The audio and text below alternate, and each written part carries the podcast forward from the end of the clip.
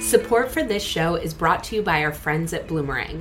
Bloomerang offers donor management, online fundraising, and volunteer management software that helps small to medium nonprofits like First Tee of Greater Akron. After just one year with Bloomerang, First Tee of Greater Akron doubled their unique donors, improved donor stewardship, and raised more funds.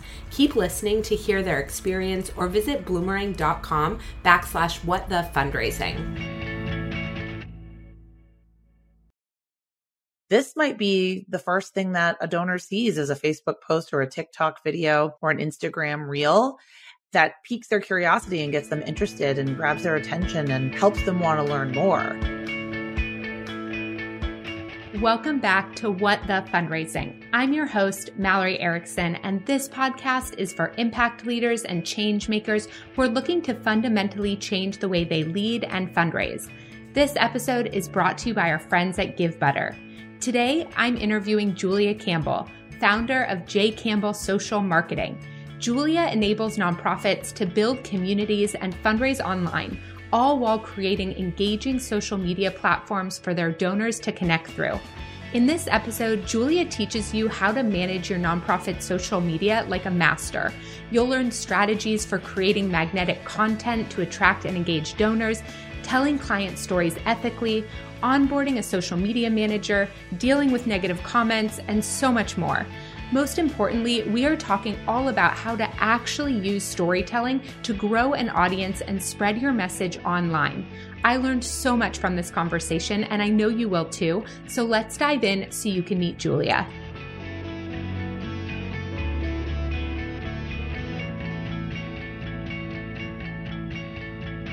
Welcome, everyone. I am so excited to be here today with Julia Campbell. Julia, welcome to What the Fundraising. I am thrilled to be here. Thanks, Mallory. Well, I feel like you are someone who needs no introduction, but I'm going to have you introduce yourself anyways. So tell everyone a little bit about you and what brings you to our conversation today. Yes. Well, I'm not a household name yet, but that's very nice of you. So I have been running my own business since 2010. Previous to that, I studied journalism. I served in the US Peace Corps. I was in Senegal, a country in West Africa for two and a half years. And then I came home and I was a director of development and, and often a director of development and marketing and often other things, all duties as assigned. So I cut my teeth in nonprofits and really discovered a love for fundraising, a love for storytelling and marketing and writing. I mean, that's really kind of my passion. So right now, I work one on one with some clients. We do a lot of digital marketing strategy and campaigns. We do social media audits, recommendations, and reports.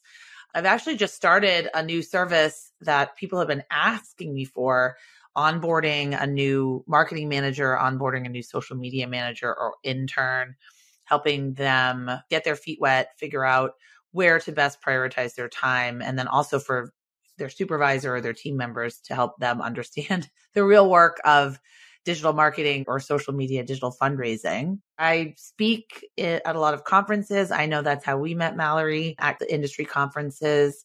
And I run several online courses a year where I teach nonprofits the best digital strategies. So I'm just really excited. I love podcasting. I think it's a fantastic medium to really get to know someone because you're in their earbuds. They can hear you speaking. They can tell if you have lots of energy, if you're really passionate about the topic. So I also have a podcast, Nonprofit Nation, and I know we have you scheduled, Mallory, to be on there. So really excited for that conversation too. Oh, thank you. And thanks for sharing all of your background. And I love what you just said about your new offering in terms of helping people onboard social media managers. And a lot has changed since I was inside an organization and social media was quite different then. I'm curious so that I don't make any assumptions too. What are some of the biggest misunderstandings about nonprofit social media? A lot of organizations, I think it's similar to fundraising. They think they can just hire someone and kind of put them away in a corner and never speak to them again. And they're going to make magic on social media, which is not the case at all. You really need the buy in I was going to actually say this is interesting, boots on the ground, but then I just read an article that that's one of the phrases of the year that you're not supposed to say because it evokes like military context and things like that. Mm. So it's interesting how language has changed as well. But it's actually the people that are doing the work, delivering the services, and whether you're an academic institution or arts organization or whether you are actually serving meals and helping people experiencing homelessness. So as the social media or marketing person or fundraising person, often all the same person, you need that context and those stories, not necessarily with names and faces and identifying details. And it's not like you're taking your phone out and videotaping a support group, but you do need the buy in from other staff. And I think the myth comes that you're going to hire someone and they're going to take all of this off your plate for you. But it really needs to be baked into the strategic plan of the organization. It needs to be baked into the marketing and communications plan. It needs to be baked into the fundraising plan because this is your face out into the world. This might be the first thing that a donor sees is a Facebook post or a TikTok video or an Instagram reel that piques their curiosity and gets them interested and grabs their attention and helps them want to learn more. You have to be sure that everyone is on the same page and that the social media content you're putting out there and creating and working so hard on is helping you advance your goals strategically. So I think that's the first myth is that it can be done in a vacuum. It can be done in a silo. It can be you hire someone, an intern and never speak to them again. And I see this often when clients come to me and they've worked with an outside agency and there's nothing wrong with working with an outside agency, but you can't expect them to have their finger on the pulse of your cause or your, if you're a little local community organization, you can't expect an agency that you're outsourcing content to to understand necessarily your community, your donors, your clients, your particular stakeholders. So you really need to be working in a partnership with this kind of agency. And I think another myth is people really bought the snake oil that was being sold in the early 2000s, mid 2000s, set up a Facebook page and donations will roll in or set up the donate button or set up an Instagram account, set up a LinkedIn account, no matter what it is, YouTube. And you'll get all this free traffic. You'll get all this free attention and free reach and free engagement. And what we're seeing now is that it really is functioning in this kind of pay to play environment. So if you have spent years building a community and engaging your community, it's getting harder and harder to maintain that momentum that you had previously, just simply because of numbers. There's more people, there's more pages, there are more ads, there's more content on these platforms but also because it is increasingly getting to be kind of pay to play. So I think that's probably the second biggest myth is that you can hire a social media intern, put them off in the corner, don't give them any budget or support, and then somehow you're going to be getting 10,000 views on your YouTube videos. And as we know, that's not the case. Okay, there's so many questions I want to ask you about sort of channels and priorities and all those things. But before we go there, can we talk about the type of content that draws people in? Because what was really interesting about what you were saying is a lot of the assumptions we make around being able to be passive in our social media and that things are just going to start coming to us. But social media to me is like this weird thing where I think I'm personally getting a little bit better at engagement on social media in terms of like. Oh, your reels forth. are great. You do a great job on Instagram. Thank you. so you. everyone follow um, Mallory on Instagram. but I mean, in terms of back and forth, even in the comments or things like that, for me, sometimes it felt uncomfortable, just like feeling like communication was just going this one way into yes. an abyss and I yes. wasn't sure. And so I've had to think a lot for my own business. Okay, what type of content do I put out there that feels good to me and can also draw people in to create some of that back and forth. So tell me for nonprofits, like what type of content is magnetic for donors? It really does depend on your particular cause and issue area and also your target audience and what you're comfortable with. So I think an example I'll give is PETA, People for the Ethical Treatment of Animals. Now, if you look at their social media content, It's very provocative and polarizing and graphic. There are pictures of naked people pouring blood on themselves. They often get banned because that's what excites and mobilizes and energizes their particular audience. But then you look at a different organization with a very similar mission, Best Friends Animal Society.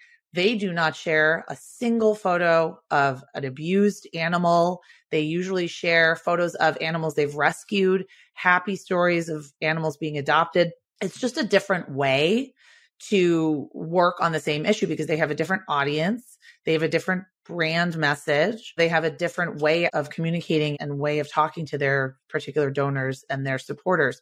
So it's up to you. I mean, if you look at a lot of the advocacy organizations, it's very, very provocative. It's getting people angry. It's getting people to understand that there is injustice and inequality, and this is what we need to be doing about it. But then there are some organizations where it's really just very dry, very academic, and that's what their audience responds to. So you have to figure out, first of all, your brand voice. And then secondly, what type of content is resonating right now? Because it changes all the time.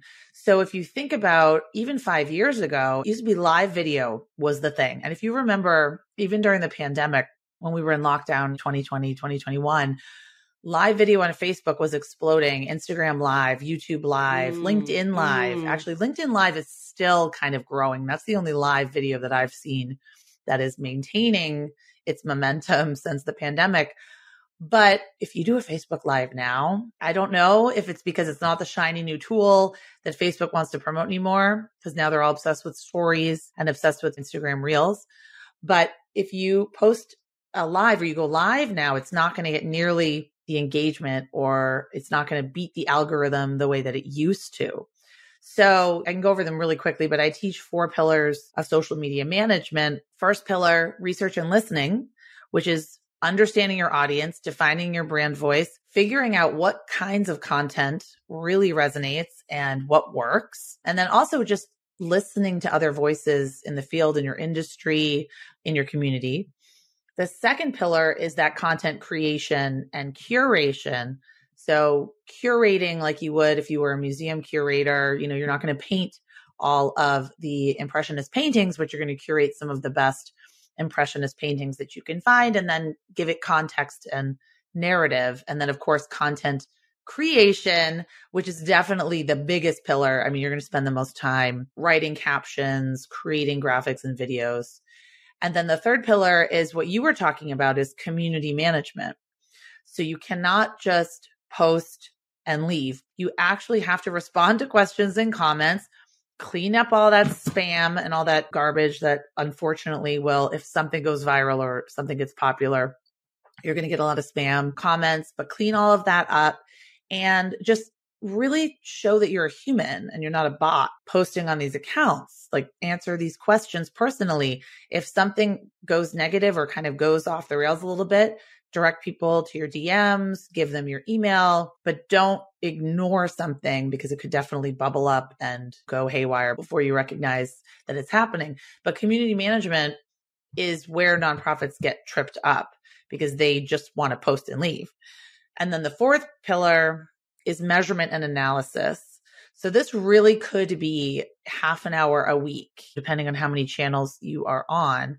But making sure you're just looking at what you're doing and tweaking and improving and saying things like, Oh, we used to do a milestone Monday every Monday at noon and it would get this much reach, but now it's stagnating. Why is that? What could we do that could change it up? Or looking at how videos are doing or reels, looking at new channels that you're on. Maybe you want to get rid of old channels. Maybe it's time to leave Twitter.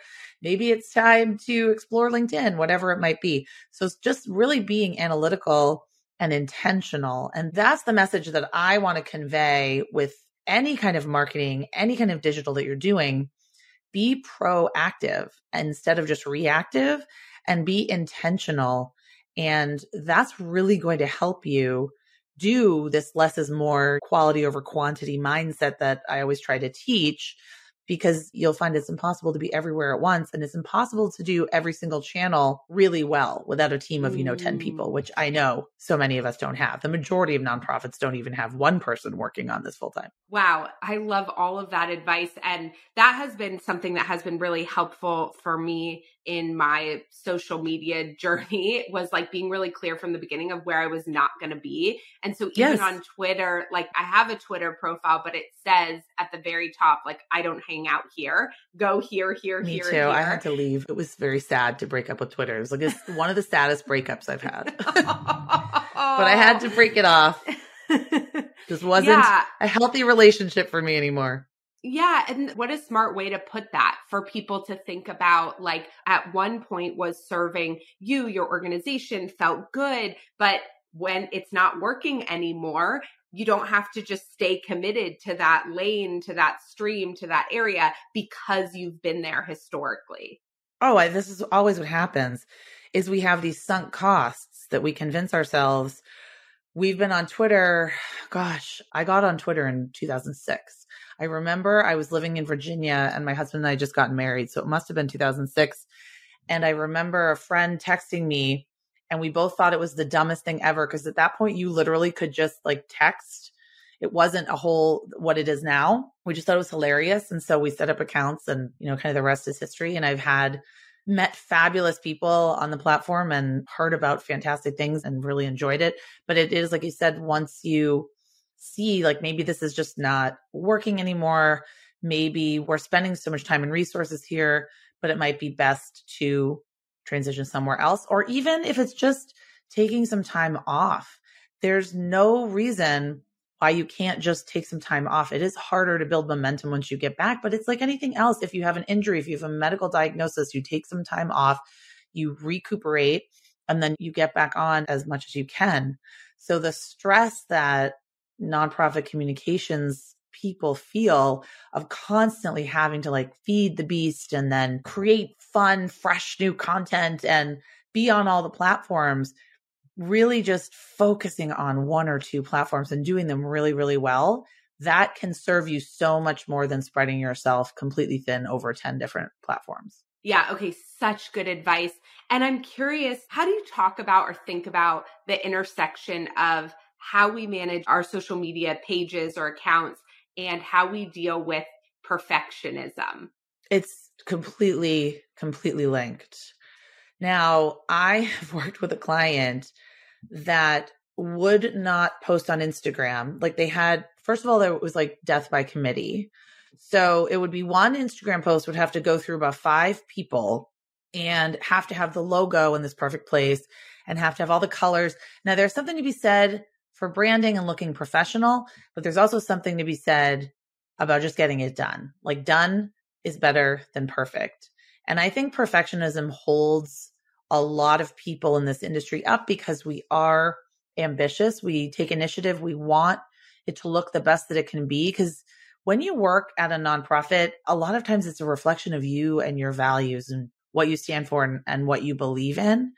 Now, I don't know if you watch Severance, but I was thinking of Severance. If you haven't watched it, it's on Apple TV. It's amazing. I'm not done with it yet. So I just started it actually, but there's a procedure that you can get where you can sever your memories so you're a completely different person at home and a completely different person at work. So you're like two people and neither one of those people remembers the other person's memories.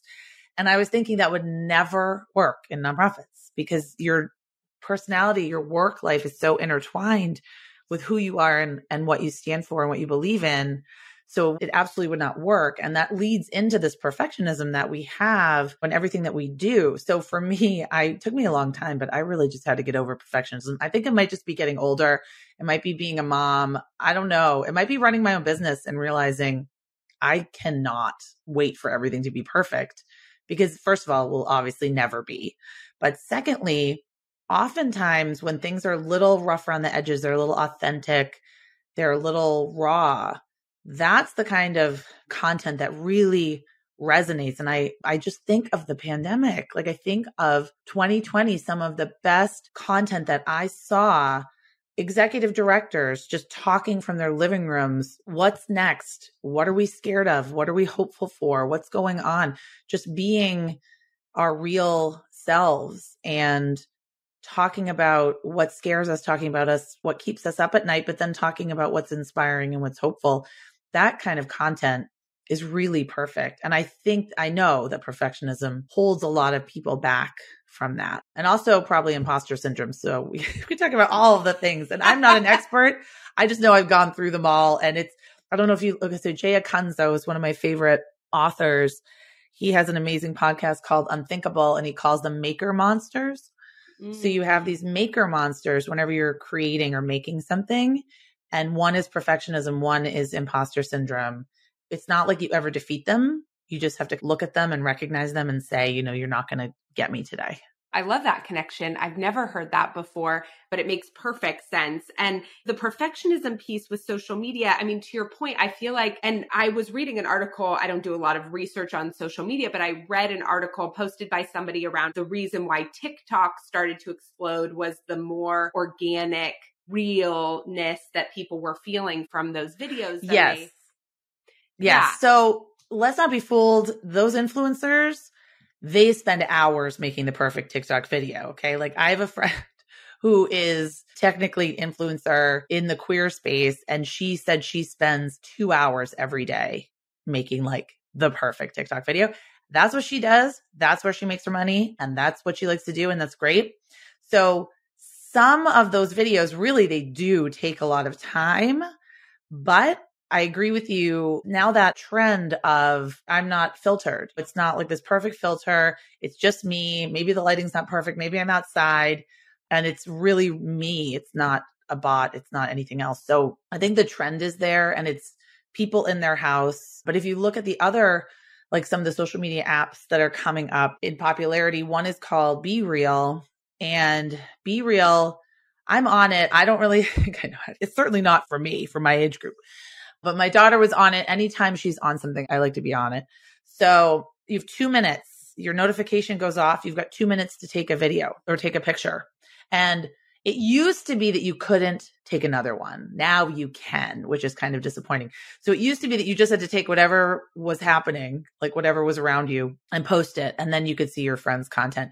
And I really like that because it was just very real. I mean, it's obviously real. Like you can't stage the perfect picture in two minutes and you never know when the notification is going to go off. So I do think things like that are going to increase in popularity because of this constant nature of us just thinking, oh my gosh, that looks so staged or that looks fake. We really want that real content. And that's where nonprofits can thrive. We can thrive in that off the cuff, raw, scrappy content that looks real because it is real. Hmm. Okay.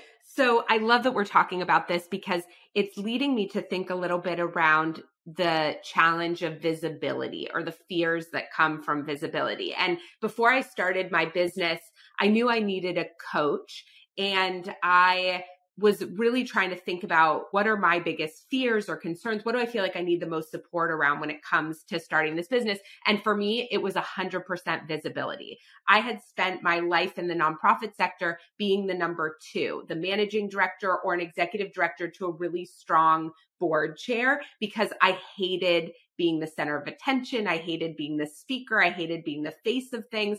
And I felt so uncomfortable. I mean, the, the idea of me clicking record on my camera and sending it out to the virtual universe, it would have sent me like hiding under my blankets. and, yeah. and so I think a lot of people like, can relate to that.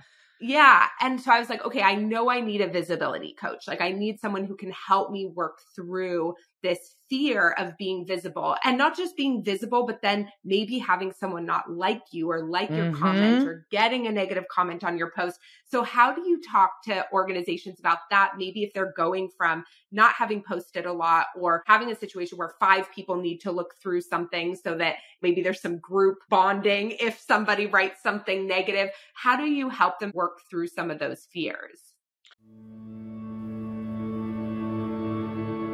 First Tee of Greater Akron needed to switch from an outdated donor management system to something more user friendly. With Bloomerang, they found that and more. Executive Director Josh Smith commented We love Bloomerang. It's saved time, it's helped us raise more funds. By investing in a donor database that they actually loved using, First Tee of Greater Akron was able to raise more funds and continue creating lasting change in their community. To listen to the full interview with First Tee of Greater Akron, visit bloomerang.com backslash what the fundraising or click the link in the show notes. Well, I always say that if you're not getting any negative feedback at all, then no one's paying attention. And that's just real. So if I send out an email, actually, I haven't really been very political lately, so that's probably my fault. But if I send an email out, I can usually expect maybe like 10 replies that are like, this is amazing, this is great. And then one or two that would be, I'm unsubscribing immediately because of XYZ.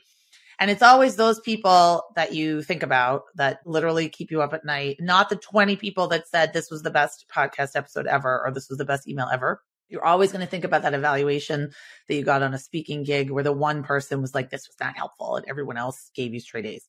And that's just the nature of putting yourself out there. So to my clients, you have to be true to your voice and your brand but you also have to really be willing to take a stand for what you believe in and understand that no matter what it is, someone is opposed to it. Someone is opposed to giving children free lunch at school, as I found out because I'm on the school committee, and you would be shocked that people were actually opposed to giving universal free lunch. Someone is opposed to your arts organization existing because the funding should go somewhere else.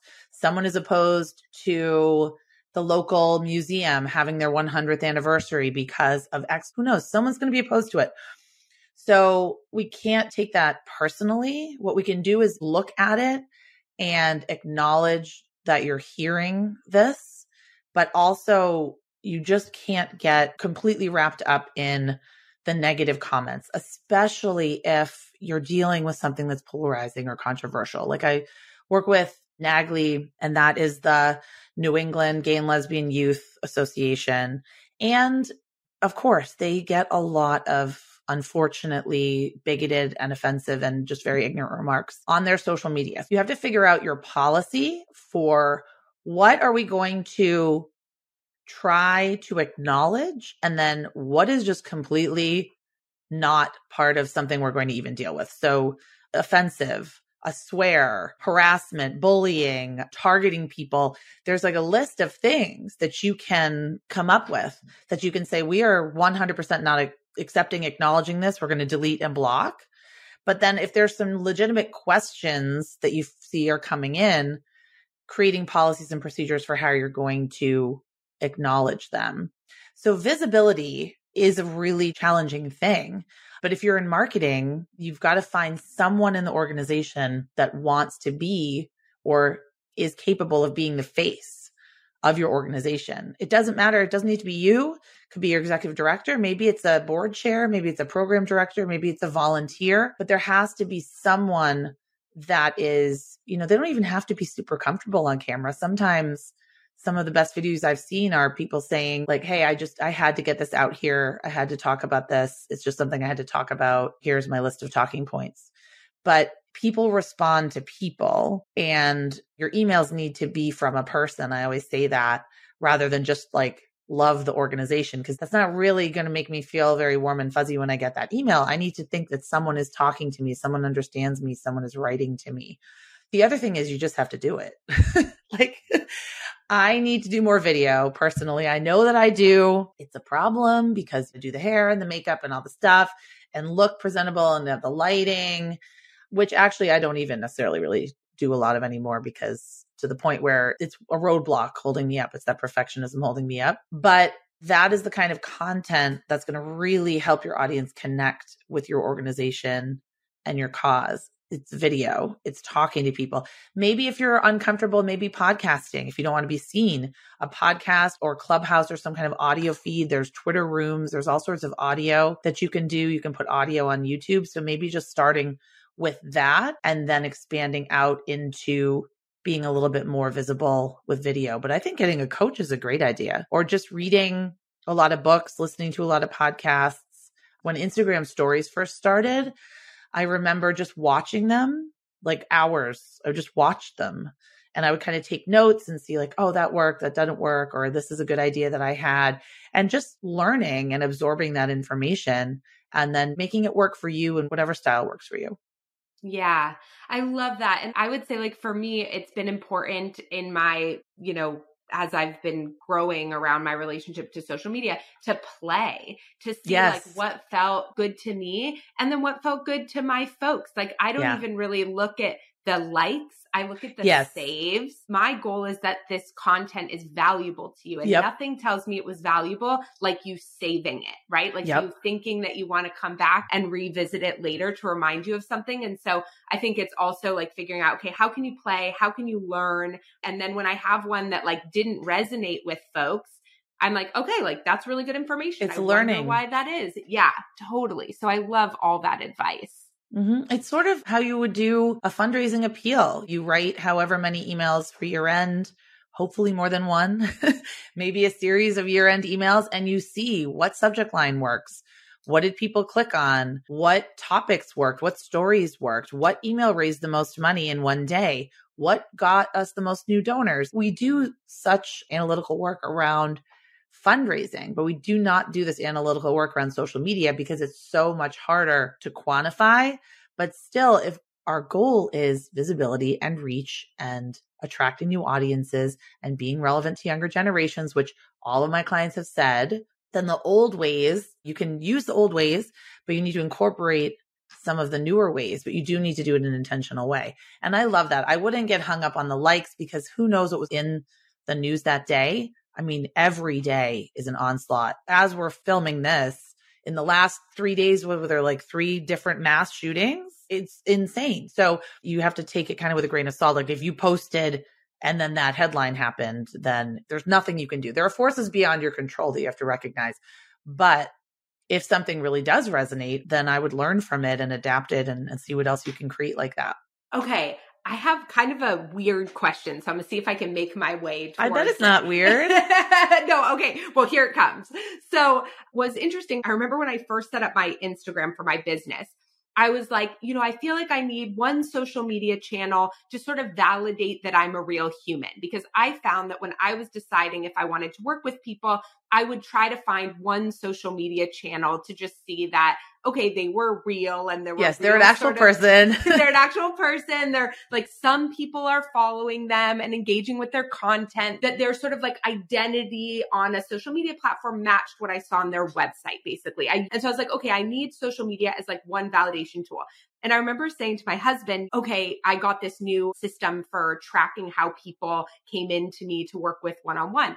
And I remember putting in Instagram and all these things. And I told my husband, I said, okay, I'm going to do this for a year. I'm going to find yes. out how people come into my business. And if nobody is coming in through Instagram, I'm going to close social media because I doesn't feel like super yep. good to me all the time. And I just was grappling with my relationship with social media.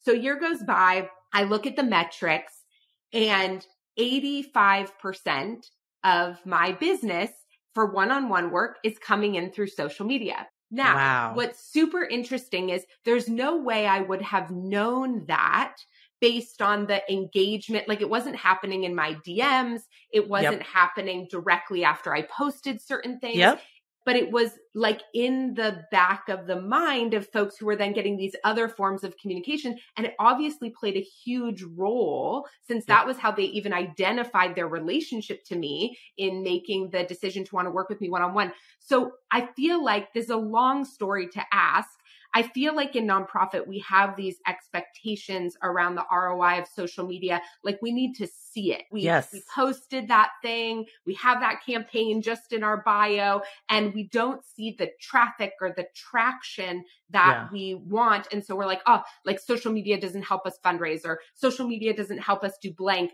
but yep. it does. We just can't see or touch it. So, can you talk to me about that a little bit? Oh, absolutely. It's part of discoverability. And what we're seeing now is that social media, it's less about connecting with people you know, and it's more about discovering things. So if you think about ways people use TikTok, yeah, you might follow some of your friends on TikTok, but the For You feed is going to serve you things that you have not heard about. It's all about exploring new things and finding new people to follow. Instagram as well. Like Instagram is basically a search engine at this point. Like you're going to follow other people and then they're going to lead you kind of down a rabbit hole for other people. If you look at YouTube, it's the number two search engine owned by the number one search engine. LinkedIn, I've used LinkedIn as a search engine tool as well. Mm. And I don't think I'm connected with a single, well, friends now, we're friends, obviously, but I mean, friends like a high school friend, I wouldn't connect yeah. with on LinkedIn. So we are seeing people using this much more in their professional capacities and also for exploring, discovering new things and connecting with causes and brands and influencers that they care about like social media, when we talk about it, I still think nonprofits think it's like a thing that's like in a box, but it's ubiquitous. It's like electricity. I mean, it's changed the way we communicate and the way we look for things and the way we express ourselves. And has changed our daily lives. I mean, we can have a whole discussion about for better or for worse, because we know there are a lot of bad results that have come from the proliferation of social media tools, especially amongst teen girls. I have a 13 year old girl. So trying to be very cognizant of that. But we can't deny the fact that it's completely ubiquitous and in our daily life and the way that we do things, like just the way that we look for information and connect with things. And I love what you said about validation because I completely agree with that. And I know entire nonprofits. I just had Isha Hess, she formed the Black Girl Collective in California, and she formed it on Instagram. It was an idea she had. She didn't put any money behind it. She's just going to test it. And I think it's a great way to experiment and test out these kinds of ideas. And then it just kind of took off. And then she decided, okay, I'm going to get my 501c3. I'm going to make this all official because she built this amazing community on Instagram. Now, not a single person had donated at that point, but it validated her idea and it really encouraged her to run a fundraiser and ask for money and run events. So if we think about the way people use the tools, it is part of that validation process. And if, if you look at your website, now your website might not be bringing in a ton of donations, but of course you're going to have a website. Like it might be email and events and appeal letters for you. You're still going to have a website. It's a way for people to think that you are a real live organization that's legit. So I say mm. having at least one or two, depending on who your audience is and where they are, is very important for that validation process or very important for that top of mind. Because right now, what we know is you need multiple touch points with people. I think about some of the coaches I've worked with or online courses I've taken or masterminds I've invested in. I probably follow those people for a year. Email, read their blog, listened to their podcast, would get email. I am not like very impulsive with these big, big purchases because I just want to sort of get a feel for the person. And it's all part of that ecosystem of getting to know your cause, getting to know your brand, getting to know that you are not necessarily legitimate, but getting a feel that you're in the right place. You know, like I'm with like minded people, I'm with a community of like minded people, building a movement that I really believe in. So it's all a piece of the puzzle. I think we can't really separate out the pieces. Okay, that's such good advice. And it's making me wonder. So, we talked about the organization that has to go through four or five layers of appeal to get something on social media. But I also think about the organization where maybe there's like a lot more oversight in their email newsletter or in their events or in their appeals. And social media actually is one of the places they can sort of play and don't have to go through that same process. How does an organization make sure that there is brand consistency when we talked about that perfectionist piece before? If they're able to have their social media be more organic and human and transparent, how do they still maintain brand consistency with those other marketing fundraising elements that perhaps are more curated? definitely having style guide in place, whether it's two pages or 20 pages. And I'm not talking about Pantone colors, although you can go that, you can go that route, Pantone colors, fonts and all of that. I'm really talking about style. Like we talk in the first person on Instagram, or we talk in the third person, or these are our rules and regulations around sharing any kind of identifying information about our clients. Maybe we don't share information about our staff. I know a couple of organizations that don't because they work in domestic violence and they are concerned for their staff members' safety. So some staff members don't want to be identified online. So having those style guide.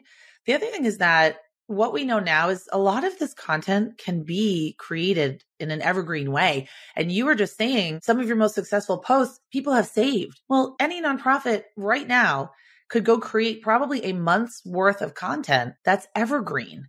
You're just answering frequently asked questions. You're talking about statistics and data.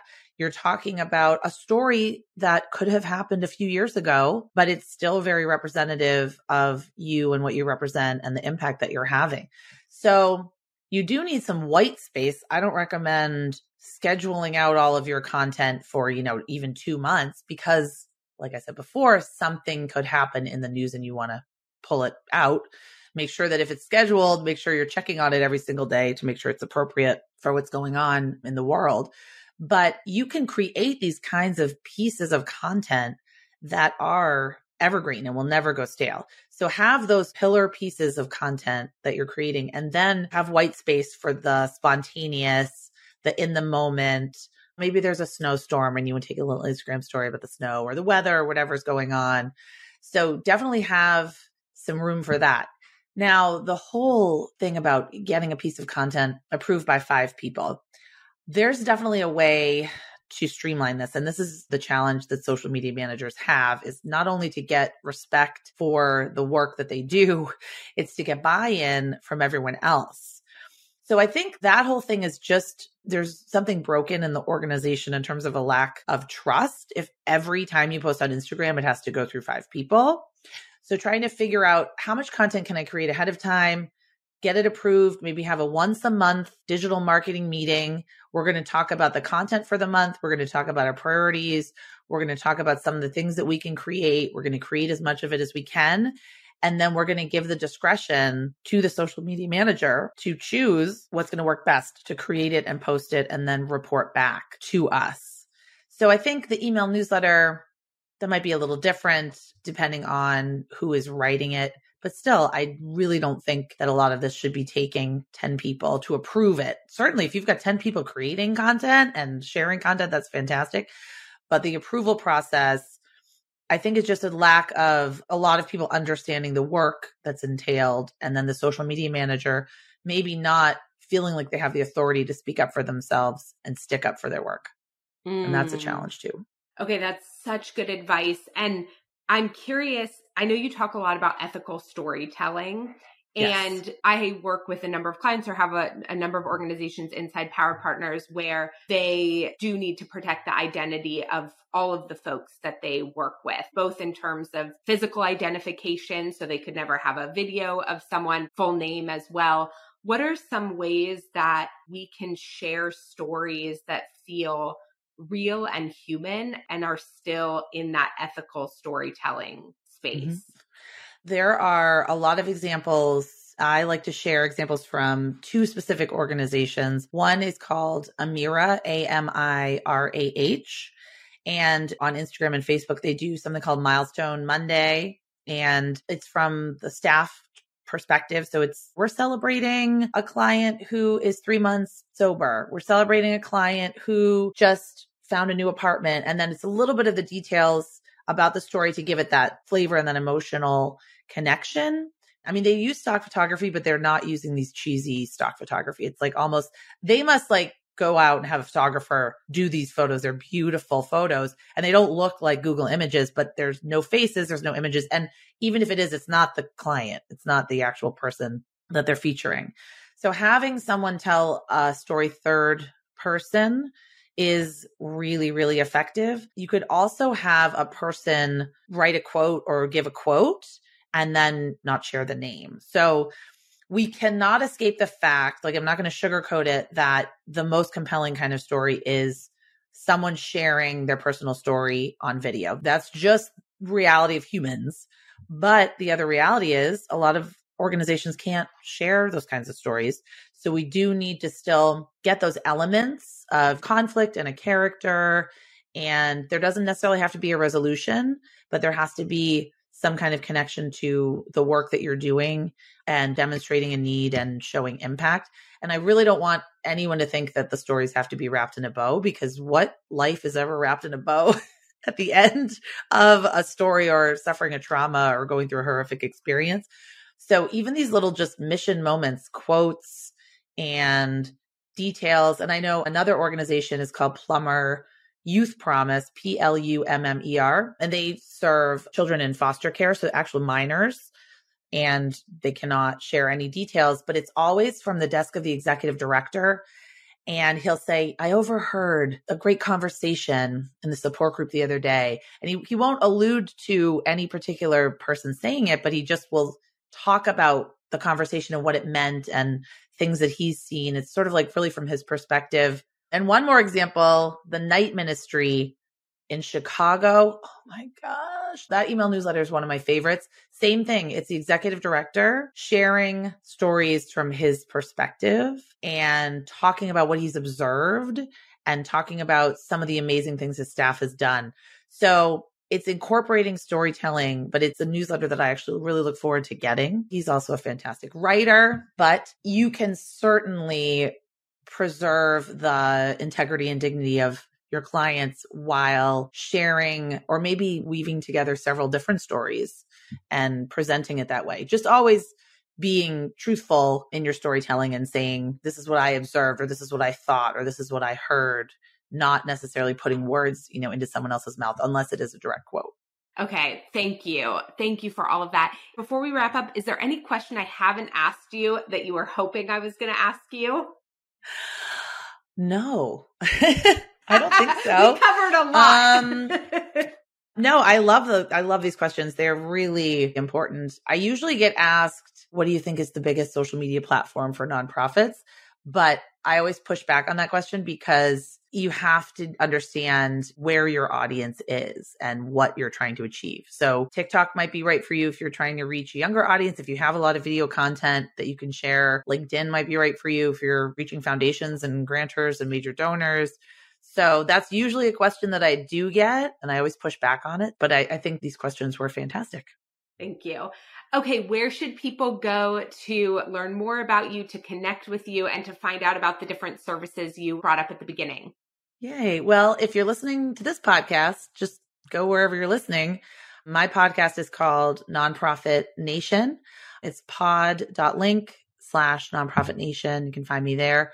My website with all of the information about courses, services, speaking is jcsocialmarketing.com. Amazing. Thank you so much for joining me for this conversation today. Thank you.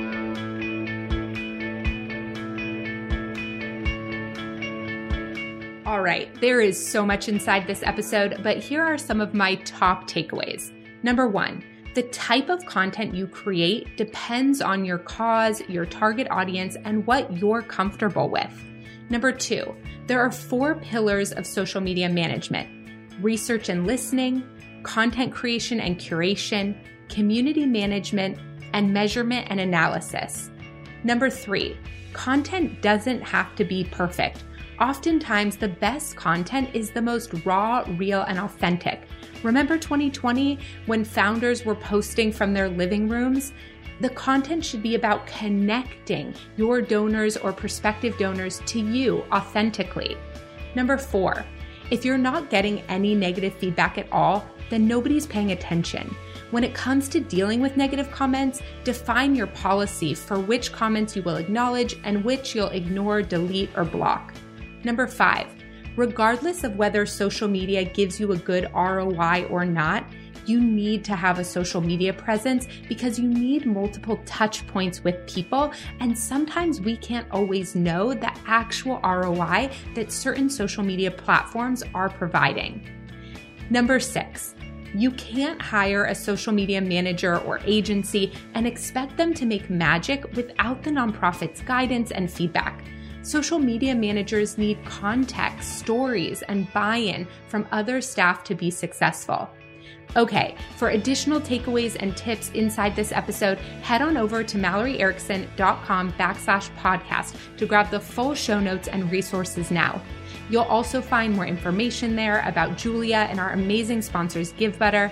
Thank you for spending this time with us today. If you enjoyed this episode, we would love it if you would give it a rating and review and share it with a friend. I'm so grateful for all of my listeners and the good, hard work you're doing to make our world a better place. And if you miss me between episodes, stop by and say hello on Instagram under what the fundraising underscore. Have a great day, and I'll see you tomorrow for the next episode in this amazing mini series with Givebutter.